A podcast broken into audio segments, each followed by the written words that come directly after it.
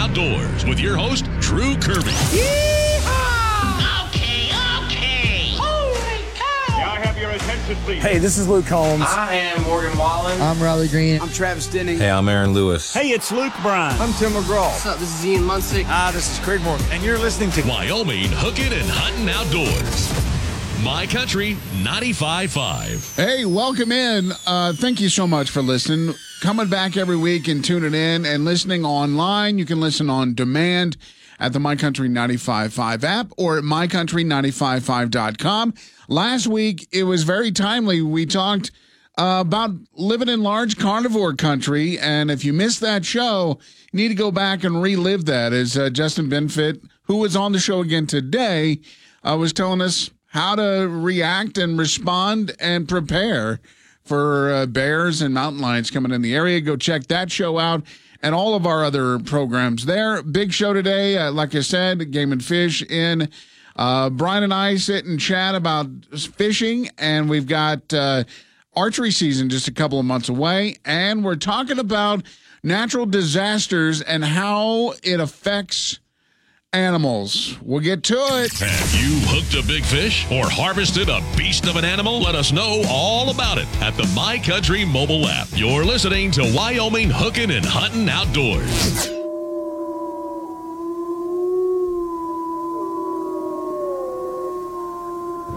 My Country 95.5.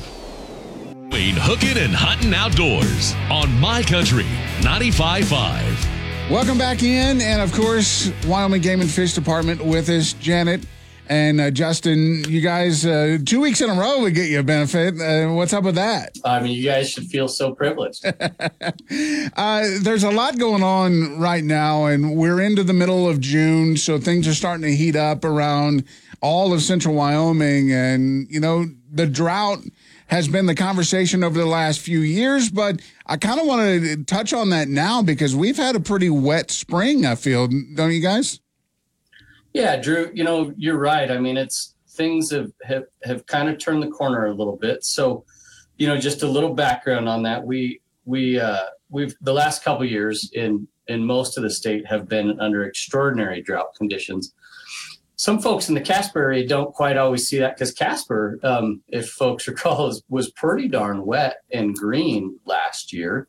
In fact, there was green grass even into August in the Casper and Glenrock Douglas areas. But once you got just a little bit west, north, southeast, basically, I mean, um, most of the state was in really extraordinary drought conditions the last two years. And as we went through this winter with pretty light snow um, going into March and even early April, things were were looking like it was going to be yet another third consecutive year of of pretty miserable drought. And thankfully, beginning in late April and throughout May and early June, we've uh, we've had some pretty good moisture and some cool temps on top of it. And you know that does a lot of good things. Those cool temps it kind of slows grasses from heading out. It's they continue to grow, that sort of thing. Snow comes off the mountain a, a whole lot slower, so uh, a little more sustained water in the creeks and things like that. So so so far things are on the up and up. So when we don't have that moisture, that's kind of when the disease starts firing up for a, lot of these animals, right? So there's a couple things there. So so first and foremost, the impacts of drought on our wildlife mostly stem from a lack of forage production. And so is what happens when when you have kind of a poor forage production year and especially successive years, you get these compounding effects of drought. And is what you can have the most important thing, and, and, especially when it pertains to things like big game, like our deer and el- or deer antelope populations, is is mom needs to be in good nutritional condition to have healthy fawns. And so in these drought years, when you have the energetic demands of lactation and things like that, that can really um, be hard on those on those um, nursing moms. And and then as they enter those winters, you, um, you know they're in poorer physical condition as they get through the winter and then yet another year of pregnancy. Um, when we when we see those those moms in poor nutritional condition, we see lower birth weights in their fawns, lower survival, that sort of thing. And so those effects can compound into future years. And so so really, we need a few good wet years in a row to really get back to, to where we'd like to be with a lot of farm production.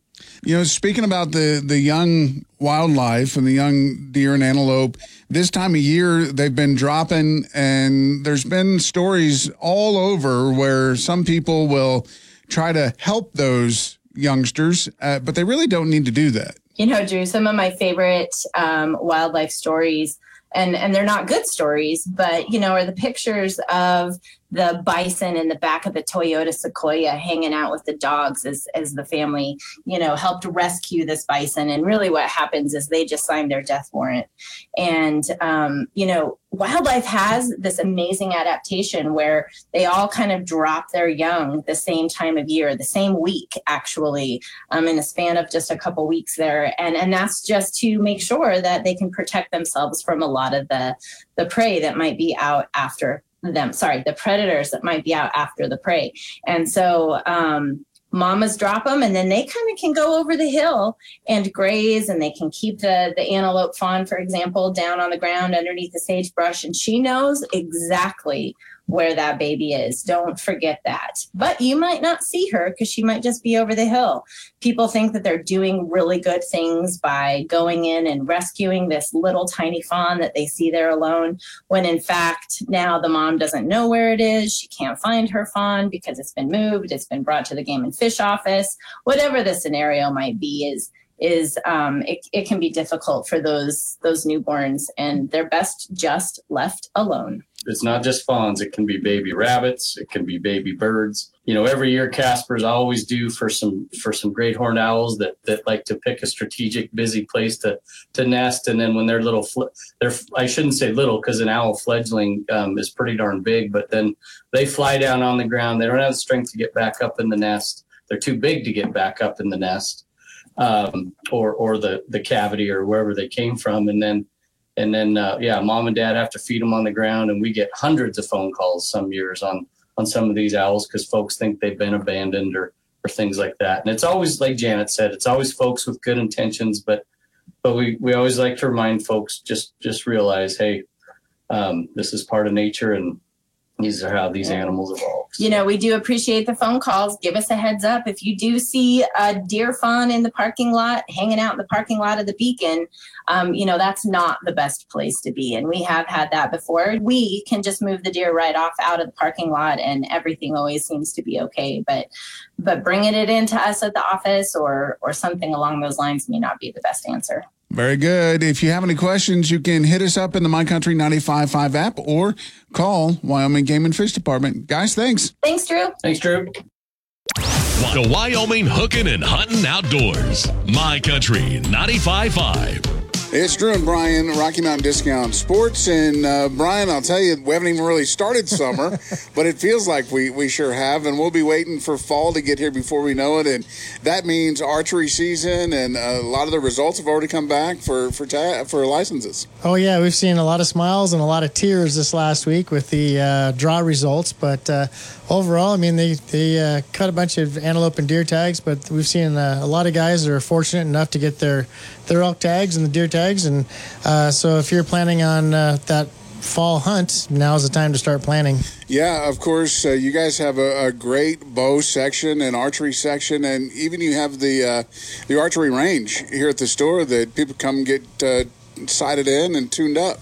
Yeah, we're already seeing quite a few people coming in, and um, you know they waited to see what the the draw results were going to provide for them, and now that uh, the results are out, we've got uh, guys coming in and purchasing their new bows, and uh, we've got everything we need to get you set up. Check your draw length, set your your sights, get your quivers uh, mounted. Um, get the rest leveled out. And we've got a 20 yard range. So uh, with every bow purchase, we give you a 30 day pass. So you got 30 days to come in and shoot in the evenings or the mornings or whenever whenever you fe- uh, feel fit. But uh, get comfortable at that 20 yard range, and our guys are here to help you.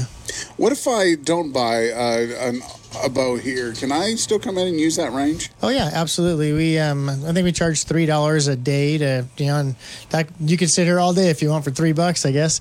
Um, but yeah, it's a it's a great time to at least get that bow out and you know make sure things are are uh, working properly, and and we can help you get those things adjusted. You know, we we've been talking a lot about uh, the hunting ammunition and you know kind of slow rolling on that. In the archery field, is there there much on the the slow side, or is everything pretty stocked? Well, we um, we kind of made early commitments this year. We didn't want to be stuck like previous years where uh, we were waiting on shipping or manufacturers getting stuff into the states or whatever it took. So we've um, we kind of committed, did an early year commitment on most of this stuff. So we're sitting in really really good shape on the archery side of things. But uh, like you know, like once uh, once these uh, seasons kicks in, you know, we're gonna we'll start running running down. All right, so it's a good idea. Get in here and get your archery stuff.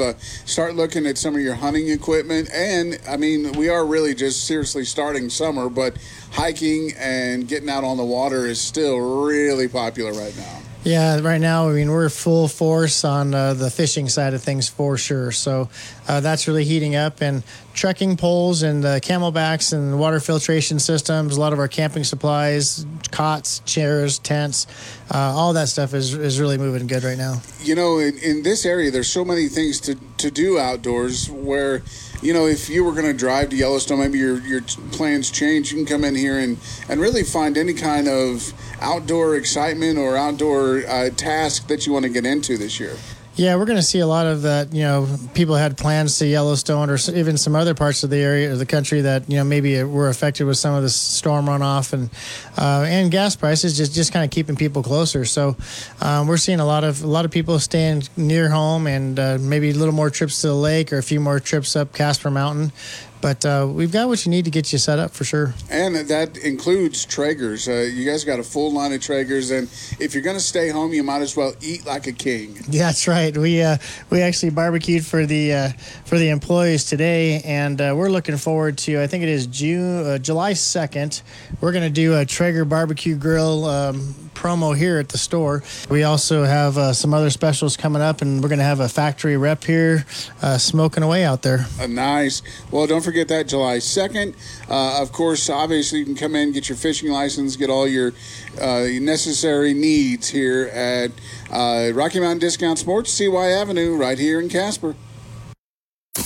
In hooking and hunting outdoors, my country 95.5. You know, fishing season is well, it's underway. I mean, it's always fishing season. If you can get out on a boat or get out on the water, it's it's always fishing season, right, Brian? It's always fishing season, especially in Wyoming. If we're if we're not open water, we're on the hard ice. So, but uh, fortunately, we're on the open water now there's a lot of tournaments happening. I, I know that uh, you know you've got another one coming up next weekend, and uh, you know there's there's the new league that's starting soon, mm-hmm. and a lot of the uh, the walleye fishermen are really kind of geared up right now. D- does that put strain on on the walleye? I know that you know you were down in Glendo last week, and it seemed like maybe it was a little slow at times, but it, it was also hot. Yeah, I mean the the the one thing about fish is that they move and their patterns are really differ just depending on water conditions, weather conditions, storm fronts, barometric pressure.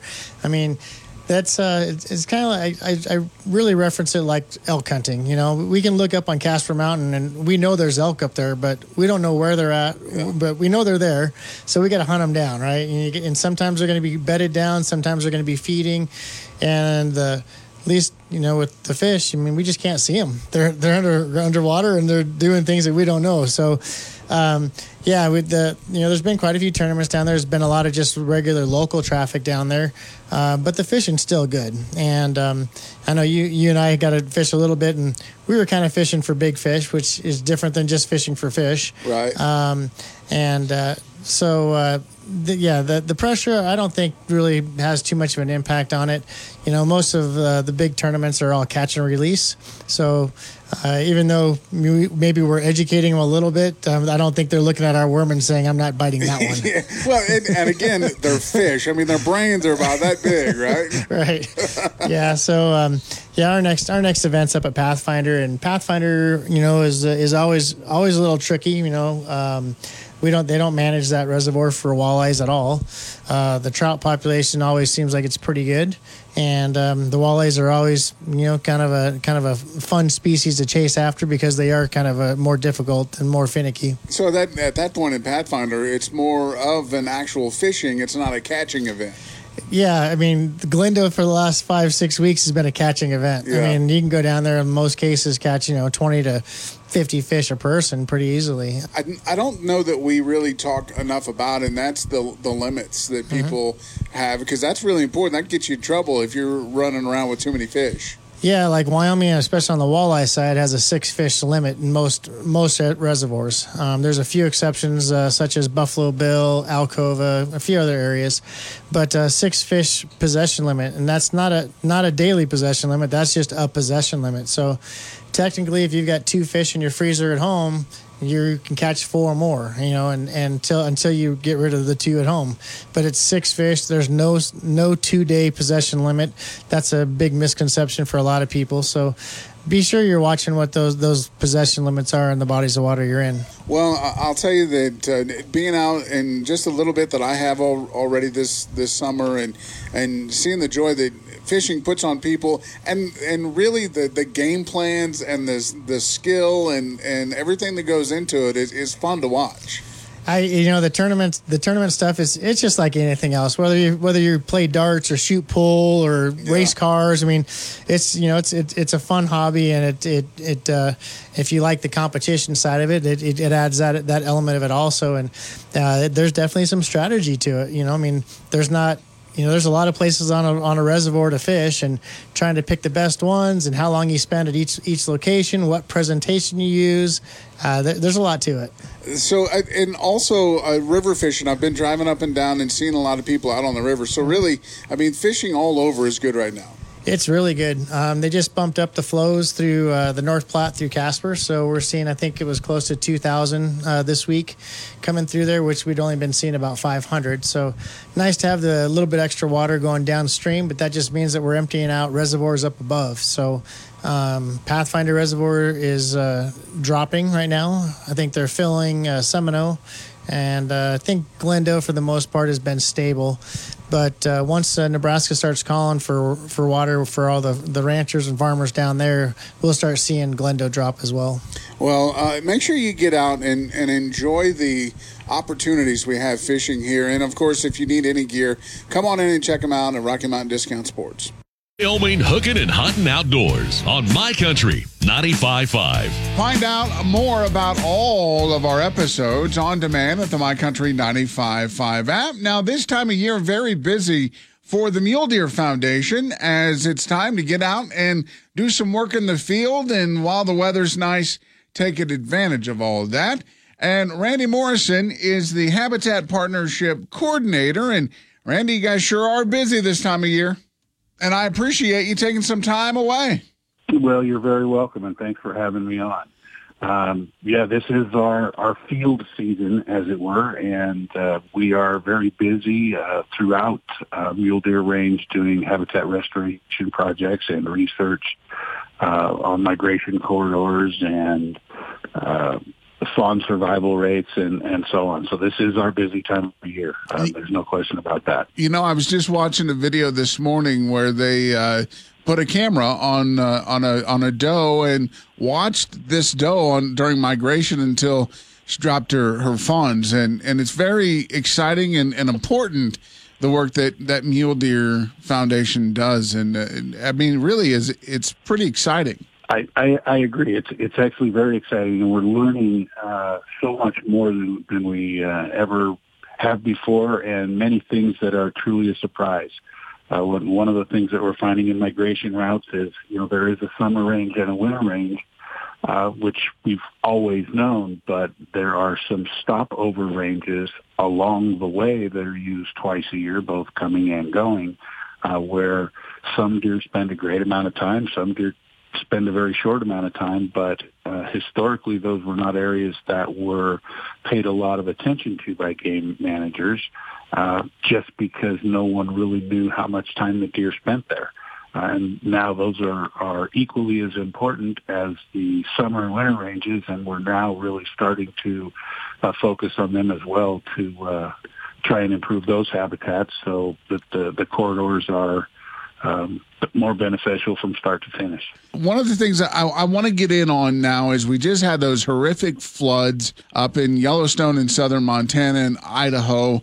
So we're in the process now where a lot of these deers are in their summer areas. You were just talking about that. Uh, Will they be impacted by those the flooding there because of the fact that there are a lot of places there that are now washed out? Typically, uh, things like floods are not uh, terribly impactful to especially large ungulates uh, unless unless one of them got you know caught up in uh, a flash flood or tried to cross a river that was too high and ended up being swept away and drowned.